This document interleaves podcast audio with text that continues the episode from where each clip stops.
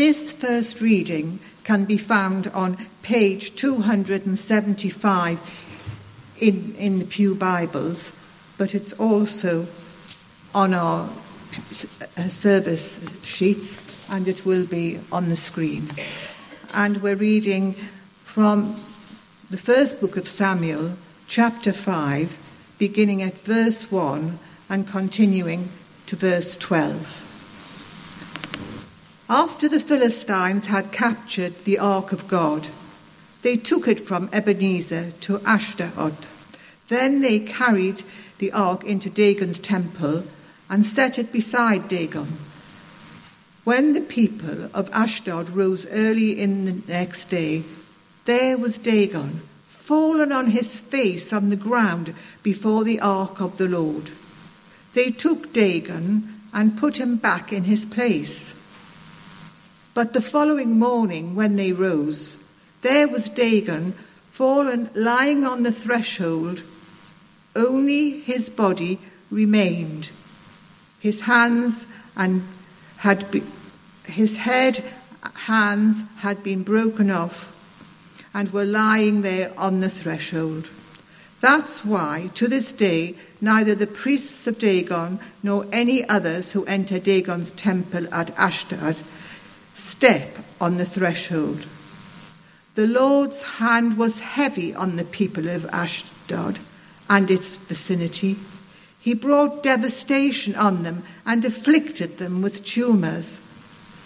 When the people of Ashdod saw what was happening, they said, The ark of the God of Israel must not stay here with us, because his hand is heavy on us, and Dagon our God.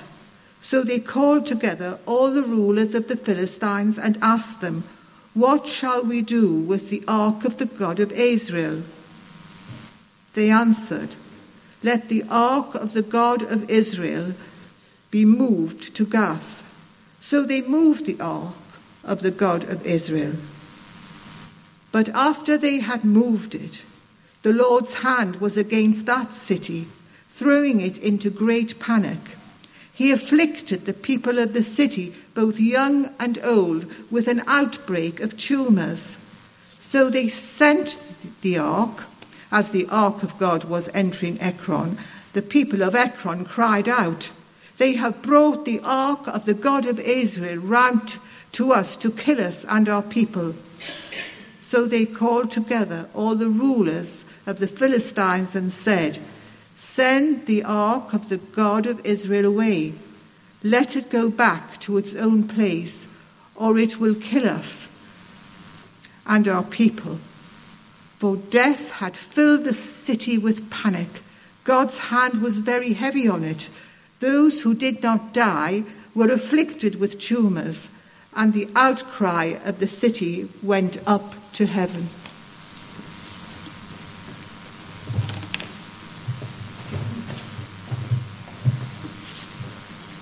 The reading continues into chapter 6 and goes down as far as chapter 7, verse 1. When the ark of the Lord had been in the Philistine territory for seven months, the Philistines called for the priests and the diviners and said, What shall we do with the ark of the Lord? Tell us how we should send it back to its place. They answered, if you return the ark of the God of Israel, do not send it back to him without a gift. By all means, send a guilt offering to him. Then you'll be healed, and you'll know why his hand has not been lifted from you. The Philistines asked, What guilt offering should we send him? They replied, Five gold tumors and five gold rats, according to the number of the Philistine rulers because the same plague has struck both you and your rulers. Make models of the tumors and of the rats that are destroying the country, and give glory to Israel's God. Perhaps he will lift his hand from you and your gods and your land. Why do you harden your hearts as the Egyptians and Pharaoh did? When Israel's God dealt harshly with them, did they not send the Israelites out so that they could go on their way?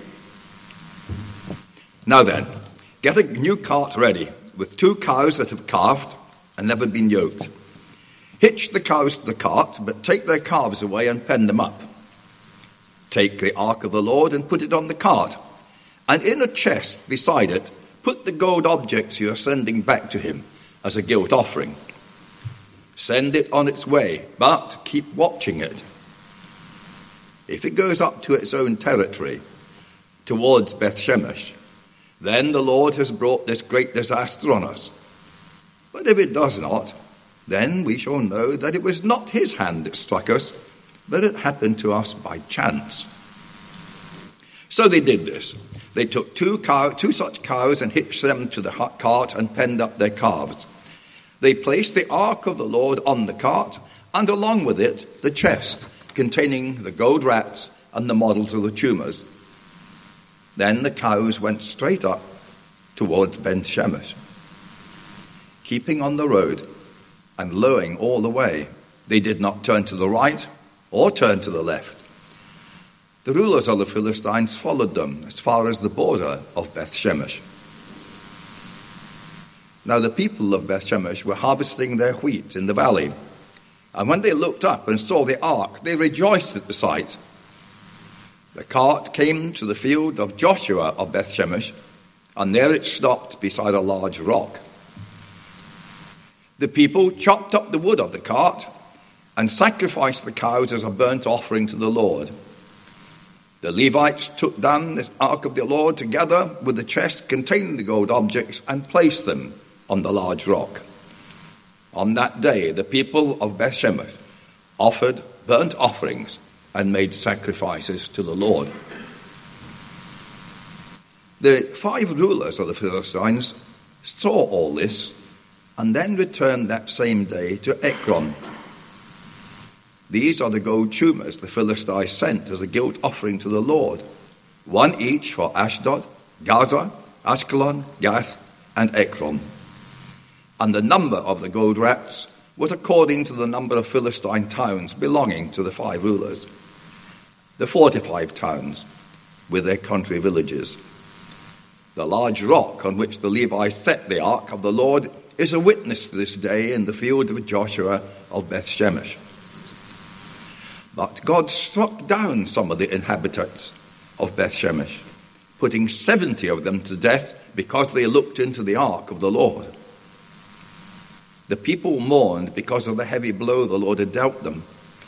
And the people of Beth Shemesh asked, Who can stand in the presence of the Lord, this holy God? To whom will the ark go up from here? They then sent messengers to the people of Kiriath Jearim, saying, The Philistines have returned the ark of the Lord. Come down and take it up to your town. So the men of Kiriath Jearim came and took up the ark of the Lord. They brought it to Abinadab's house on the hill and consecrated Eleazar, his son, to guard the ark of the Lord. You all. Um, and um, to bring God's word is, uh, is a privilege, and uh, I'm glad that we can all be here together. So, as we come to this passage, uh, I just want to conjure up an image that may be a little bit more familiar um, with the recent release of the new Indiana Jones movie and um, the, the rush that always accompanies these, you know, these sequels for everyone to rewatch all the previous films. Um, there's been like a renewed interest uh, in this small box that stands at the center of the story that we had read to us today, uh, the Ark of the Covenant. Uh, so, in the Raiders of the Lost Ark, one of the previous movies, Indy is sucked into this race against time to find the Ark before it falls into the hands of the Nazis, uh, who believe it to be a weapon of mass destruction that could turn the Second World War in their favor. Uh, one of my favorite podcasts is um, it's called The Rest is History with Tom Holland and Dominic Sandbrook. And in their episode discussing the treatment of the Ark in Indiana Jones, they make the point that in the movie, uh, some of the Nazis feel a little bit uneasy around the Ark because it feels a bit Jewish for them. Um, now, obviously, the, the basic reason for this unease is immediately obvious. It would automatically stem from their anti Semitism. However, however, there might be another reason why this comment of theirs would resonate also with us, although for non anti Semitic reasons, obviously. Um, when we read an Old Testament narrative like this, often the first thought that crosses our mind is, well, thank goodness we've left behind this primitive and problematic religion. Uh, well, simply reading it can often be enough to fill us with unease, let alone the thought that this has anything to do with the religion that we follow. Yeah? Well, as you may have already gathered from this series so far, the book of 1 Samuel will not do us any favors here. Not only will 1 Samuel not set us at ease, one of its basic themes is how God sought to, if I can make up a word, re problematize religion for those who had turned religion into a matter of personal ease and choice. So remember that we are at the end of the period of Judges, where we are told everyone did what seemed right in their own eyes. That was their religion. There is a form of religion which leads one to take oneself too seriously and God not seriously enough. That's the problem that we are facing here at the beginning of 1 Samuel.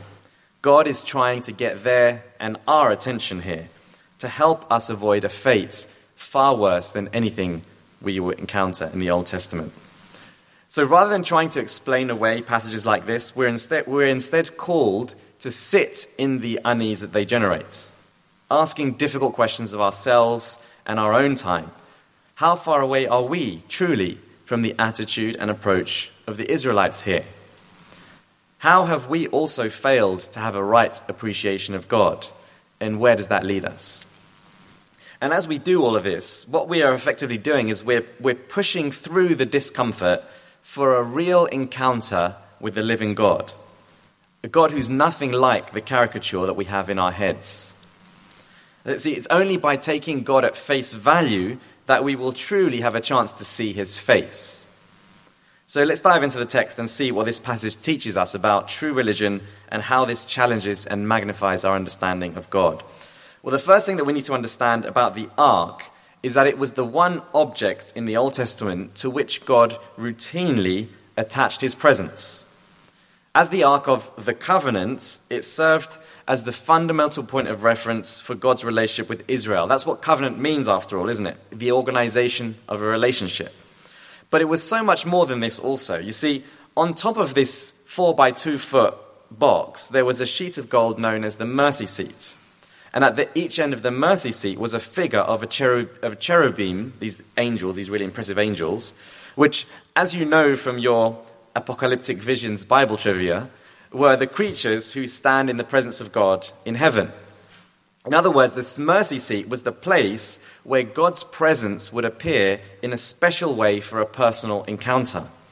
And indeed, in uh, Exodus, the narrative tells us that when Moses would go into the tabernacle where the ark was, he would meet with God face to face, just as a man speaks with his friend. You see there? As the story progresses, however, it becomes clear that God's presence was not something that just kind of anybody could draw near to just like that. And this passage reminds us of this like no other. You see, God's presence has, had a, has and had, uh, and still does, has a weightiness about it, which affected everyone who drew near. Now, as long as people were ignoring God, as we saw in the period of the Judges, and living as they pleased, this effect was obscured because no one was even seeking to come into God's presence. The book of 1 Samuel, however, reverses this trend and reintroduces the idea of a religion where God is actually present and what this means for us in practice. You see, in 1 Samuel, we finally have a judge, Samuel, who is dedicated to God, and that's the point of the first few chapters. And with his arrival on the scene, we suddenly start hearing about the presence of God again via explicit references to what? To the Ark of the Covenant. It comes back on the scene. From only one reference in the whole of the book of Judges to the Ark, all of a sudden in the first six chapters of Samuel, we have 35 references to the Ark of the Covenant. It's almost as if the Bible authors are telling us here God is back in the house. And the question is what exactly happens when we come back into God's presence. Well, I think this, this passage shows us three things that we can pick up here about God's presence that wake us up to the nature, uh, the true nature of religion. And we see here, first of all, the weightiness of God's presence. Second of all, we'll see the witness of God's presence. And finally, the worth of God's presence. So let's look at them one by one. Uh, first of all, the weightiness of God's presence. What do I mean by the weightiness here? Well, in the Hebrew text, the word for God's glory, which signified his presence, was kabod. There was, there was this radiance, which was his Shekinah, so, like, kind of like the lights, that was also like there present. But this radiance emanated from his kabod, his glory, which literally means his weightiness. That's the meaning of that word, kabod, his weightiness. Well, here's the interesting thing. This word is the same root word used for the affliction that the ark wrought on the Philistines. Exactly the same root word. We see this in verse 7 of chapter 5. So when the people of Ashdod saw what was, what was happening, they said, The ark of the God of Israel must not stay here with us, because his hand is heavy on us and on Dagon our God. And that, that word for heavy is used repeatedly to describe this experience. So when the ark brings the presence of God, and more specifically his glory, his, his present glory, among the Philistines, this glory crushes and devastates them. Yet this same glory had previously brought victory and blessing to the Israelites. Indeed, indeed that's, that's the very reason why, in the previous chapter, Hophni and Phinehas had brought the ark into battle because they knew that in the, past, in the past, the presence of the ark had proved to be the difference between life and death for them. It had protected them in the wilderness, it had scattered their enemies, it had stopped a river from flowing so that the whole nation could cross over to a new life after their ordeal of slavery in Egypt. They knew that the ark was for them, or so they thought. Well, later on in 2 uh, Samuel chapter 2, we read that when the ark is placed in the house of a certain Obed Edom, who is a Gittite and not even from the nation of Israel, that again the Lord blessed him and his entire household. It brings life. Well, what this tells us is that God's presence has such a weightiness about it that it, that it always has an extreme effect on us when we come into contact with it. It either brings le- life or, in some cases, it brings death. And here's the thing those are the stakes with true religion. If you simply believe that God exists, you're not really practicing religion, you're just affirming an idea in your head. True religion entails seeking an audience, an encounter with the living God. And when you do this, you start to realize that the stakes are incredibly high. Now, in the New Testament and the subsequent church period that we are still living in today, there isn't the same idea of going to a specific place like the temple or the tabernacle, or an object like the ark for an encounter with God. We can meet God where we are. However, there's certainly a sense in which we come to a, ch- a church service like this hoping and seeking an encounter with God in some kind of special way, together with the gathered people of God. And that's right and proper. And so the question at hand then is as you, I mean, this applies to all of life, but let's apply it to this, this morning. As you were on your way to church this morning, did you have in mind that you were coming to meet someone whose presence is potentially perilous or even lethal for you? Are the stakes anywhere even close to this for you in your own pursuit of religion and faith? Well, the Bible tells us that this is the same God. The same God. No different. When we come into his presence, we are drawing near to someone whose weightiness will either crush us into the ground or ground us for eternity. One of the classic books that speaks of the condition of uh, modern humankind in the, West, in the Western world is uh, Milan Kundera's The Un, Unbearable Lightness of Being. You kind of get a lot just from the title, The Unbearable Lightness of Being. But as you delve into some of the themes that Kundera explores, you realize that he's basically trying to put into words the plight of modern people who wrestle daily with the importance of their decisions and at the same time, the lack of importance of their decisions. At, kind of like going, by going back and forth uh, with how they feel life and interpersonal interactions to be weighty, enough to ground them, you know, their whole being in, in a sense at times, uh, but then suddenly to drift away, just like that. And everything vanishes into thin air as if it never had any weight at all. And at one point, Kundera writes, Loves are like empires. When the idea they are founded on crumbles, they too fade away. Well, we never get this with the God of the Bible. He's the complete opposite of that. If there's one thing that we learn here, it's that God's presence has a weightiness about it that we cannot find anywhere else. If you feel that life is meaningful in one moment and then suddenly dissipates into thin air, well, you understand what Kundera is talking about. What we need is a kabod in our life, a weightiness that transcends all circumstance, that is as strong as life and death itself it may be perilous to come close to this, but it's the only thing that can provide us with an eternal mooring, that can ground us existentially so we don't float away at the slightest disturbance or change of situation. Now, the idea of an encounter with the God of the, this God of the Ark of the Covenant, and it may be scary, menacing even, but what would you prefer? The Israelites had attempted something else, you see. They had set themselves free from the mooring of God's glory to live a life where everyone did as they pleased. Well, it didn't bring them what they expected. And the same is true for modern humankind. The society that Kundera describes is not so far removed from how most people conduct themselves today in 21st century Europe. We go about weighty matters, but with no means to ground ourselves. And so we float away, overcome by the unbearable lightness of being. This is what is at stake with a true encounter with God.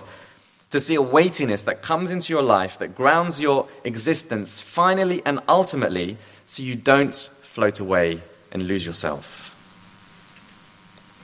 Well, this doesn't answer the, the, the, the maybe slightly more pressing question uh, at this point, which is what will become of us when this weightiness comes into our lives. So we've seen the weightiness. Well, what happens to us? Well, this is the second thing we see here, which is the witness of God's presence. What actually happens in practice when we encounter this weighty God and his glory? Well, one very simplistic understanding of God is that he is on the side of those who ostensibly follow him.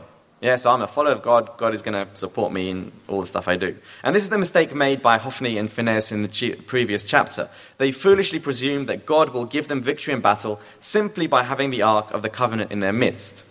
And they may even have thought that they had good reason to believe that this strategy would work, because in the past this is precisely what happened, as we said. The Israelites had won decisively whenever the Ark had led the charge. The testimony of the Ark, however, what actually happens in practice, uh, speaks of a far more nuanced and complicated reality. You see, God's presence is not and never could be something that we are able to manipulate for our own personal ends. Reading the account of how the ark is used by the Israelites in the previous chapter, chapter 4, one might also say that they are they're, they're kind of working from the Nazi playbook. They're treating the ark as a weapon of mass destruction to be manipulated for their own personal ends, regardless of the person of God Himself. It's kind of neither here nor there that, that, that, kind of, that they're going to meet God. They just want to use it to destroy stuff. The way in which the ark deals life or death to those around it is not a simple matter of unleashing it on the wrong people, resulting in like automatic carnage. It's first and foremost a matter of the heart. So this is clear simply in, in the design of the ark which had been given by God Himself, if we remember. So if you think about the box, if the Ten Commandments inside the box provided the criteria for uh, how for who could approach God, how you approach God, you know, you have to you know, live live this way because that's that's what God is like, and that's what you need to be like to approach Him. Then a relationship with God, if you think about it, would have been impossible. But that's only part of the testimony of the ark. Yeah? Uh, and that's not what the ark is all about. The ark provided a meeting point with God despite people's inability to follow his law. And that was the whole point of the mercy seat. So, the mercy seat on top, this gold seat where the presence of God actually was, the meeting point, It provided a means for an impersonal encounter with God that was not on the basis of law, but grace. That is why anyone approaching the ark was required to make a sacrifice beforehand to signify that they were approaching God on the basis of His mercy rather than their own moral excellence. So it should be more obvious now why the ploy to deploy, to deploy the ark in chapter 4 didn't work. If there was anyone who needed to seek God's mercy, it was, it was Hophni and Phinehas. You remember these guys who were from last week who were just you know, really corrupt and abusive and, um, you know, uh, but instead of seeking God's forgiveness, they just thought themselves invincible because they had the ark um, in, in their control. But we know that the power of the ark is not located in the object itself, but in the presence of God who resides there. So here's, here's the bottom line trying to use God's power while ignoring his will and refusing to seek his favor is surely a recipe for disaster. And so we come now to the present chapters again. We've seen that the disastrous results of trying to manipulate the presence of God for our own ends from the perspective of people who have received instructions about the ark, the Israelites. What is the testimony of the ark when it comes amongst people who have not explicitly received God's word? How does his presence operate there? That's the interesting thing that we see today. On the basis of the previous chapter, we can immediately dispel any notion of some kind of automatic carnage like the, ones, uh, like the one imagined by the Nazis in Indiana Jones. When the Philistines are exposed to the ark in the battle in chapter 4, not only are they not harmed by it, they defeat the Israelites and capture the ark as a war trophy. Yes, it's not really lethal to them then. Moreover, since they certainly didn't sacrifice animals and recruit Levite priests, can we borrow a few Levites, you know, to transport it? Well, that also means that they must have touched it without being struck down. Yeah? So there's not this kind of you touch it, automatically get zapped. So, yet here in chapters 5 and 6, they start dying in multitudes after. What's going on? Initially, nothing happens to them. Then they start dying all over the place. Well, here's where it gets interesting. What's the first thing that happens when God's presence is introduced to this pagan culture? We see it in verse 1. After the Philistines had captured the ark of God, they took it from Ebenezer to Ashdod. Then they carried the ark into Dagon's temple and set it beside Dagon. When the people of Ashdod rose early next day, there was Dagon fallen on his face on the ground before the ark of the Lord. Well, God doesn't start, the ark doesn't start by killing the people, it starts by destroying their idols. In this case, the, the god of crop fertility. And so Dagon falls down. Yeah? But the Philistines don't get the memo, and they prop up Dagon in his old place as if nothing has happened. So the next day, God makes it clear that this wasn't some kind of freakish accident topples Dagon once again, this time cutting off his head and his hands for good measure. It's almost as if he's saying, Look, you may have come into my presence by unconventional means, very unconventional. You like literally killed my people and stole my box. you know, you've come into my presence by unconventional, but you have your chance now to meet me truly. If you abandon your false ways of interacting with the world and with me. And it's only, it's only after they don't respond to these warnings that the plagues and death starts. You see? The same applies with the Israelites, uh, Israelites in chapter 6, though with a slight difference. In contrast to the Philistines, who don't know what the rules and regulations are, the Israelites know very well that the ark must be placed in the temple apart from the people, and no one should look at it or even touch it apart from the priests, and even and then only after making sacrifices. So, when at the first opportunity they look inside, the judgment does come immediately because they knew. Well, what does this tell us about the ark? It tells us that God is above all seeking a relationship with us. And he does it in all kinds of ways, depending on who he's engaging with. There's nothing here of the, this caricature of God, like we said, who's seeking to zap us at the slightest opportunity. God is interacting here with the enemies of his people with utmost patience. They may be ritually unclean, faithless, idolatrous, all kinds of nasty, but he's giving them every chance to turn around and have a relationship with him. And this should make us pause for reflection here. While the Philistine crop gods might seem like a, religious reality far removed from our own, the gap isn't actually as large as we might think. You see, depending on a crop god as the basis of their power was sending the message that, you know, as long as the crops don't fail, we can be confident that we are strong and powerful and with it. That was the culture, that was the religion of the Philistines. What happens then when the crops do fail? Their world comes tumbling down. The main thing that was keeping them grounded suddenly just floats away. What are the crops in your life? What are those things that if you lost them, you would lose yourself? We all live like this. We all ground ourselves in things which are not the God who made us. And in doing so, what happens? We come onto a collision course with God's kabod glory.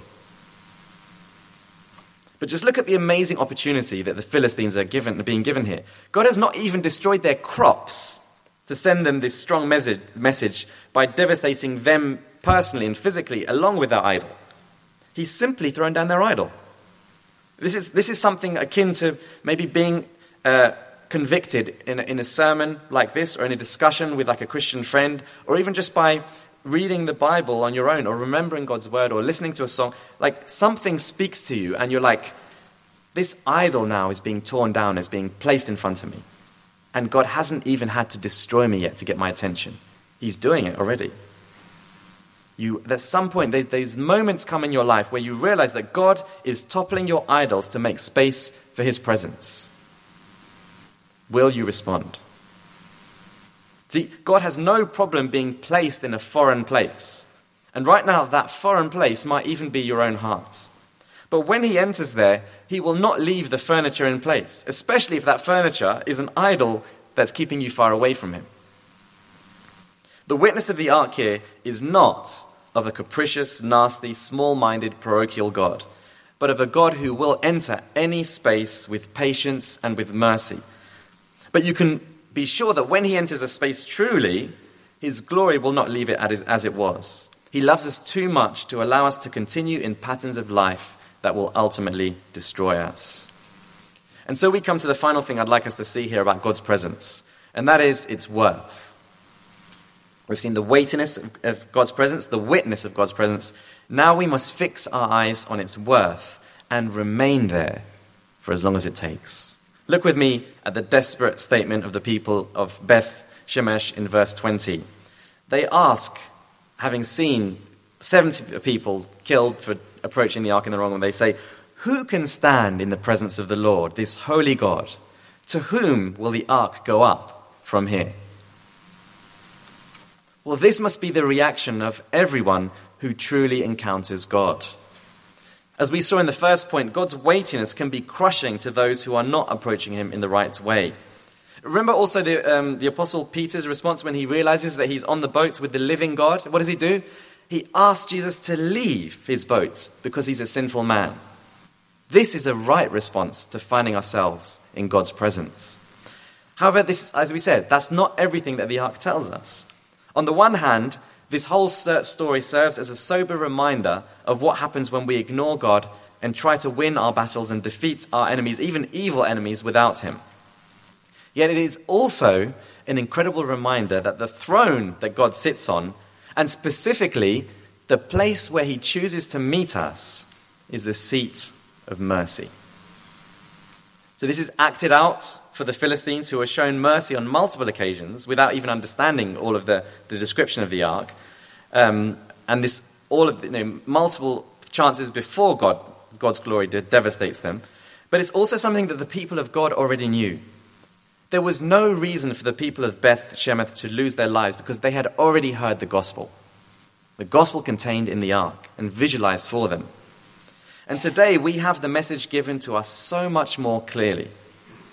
You see, at the cross of Christ, these two realities, judgment and mercy, crushing and curing, which are always, always both true of God's presence, are brought together finally and ultimately in one person and one event.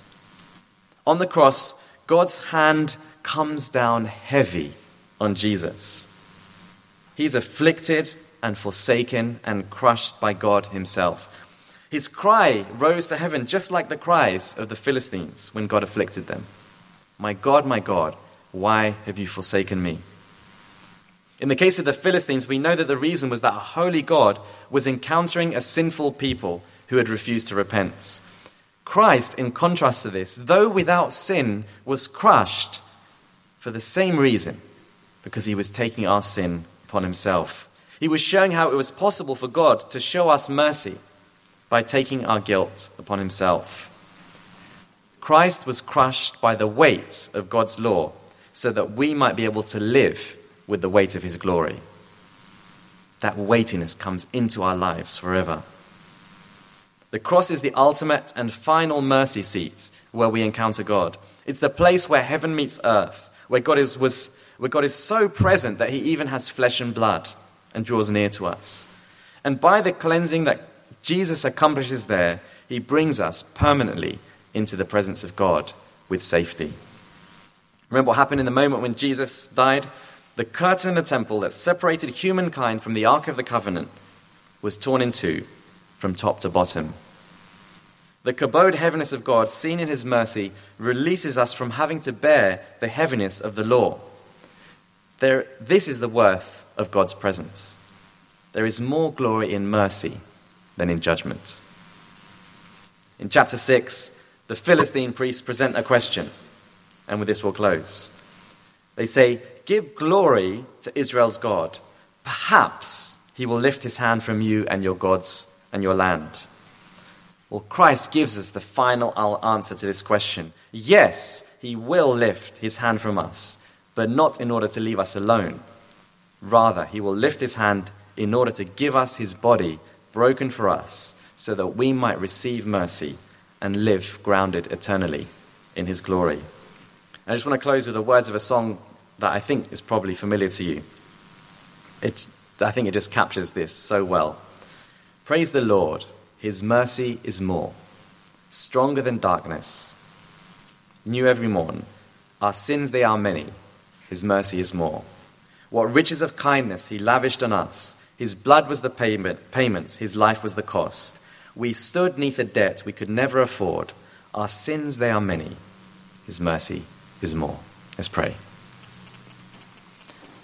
Heavenly Father, thank you so much that you have come close to us, that we can stand right now in your presence and have an encounter with the living God, a life giving encounter, life that flows into us and out from us as we are grounded in your goodness to us. Thank you, Lord, for the glory of the cross, for the glory of mercy. Thank you, Lord, for the greater glory of mercy compared to judgment. Thank you that you took that judgment from us in order that we might live with you and walk with you. I pray that we'll be able to do that this morning and for the rest of our lives, beginning with each day. Amen.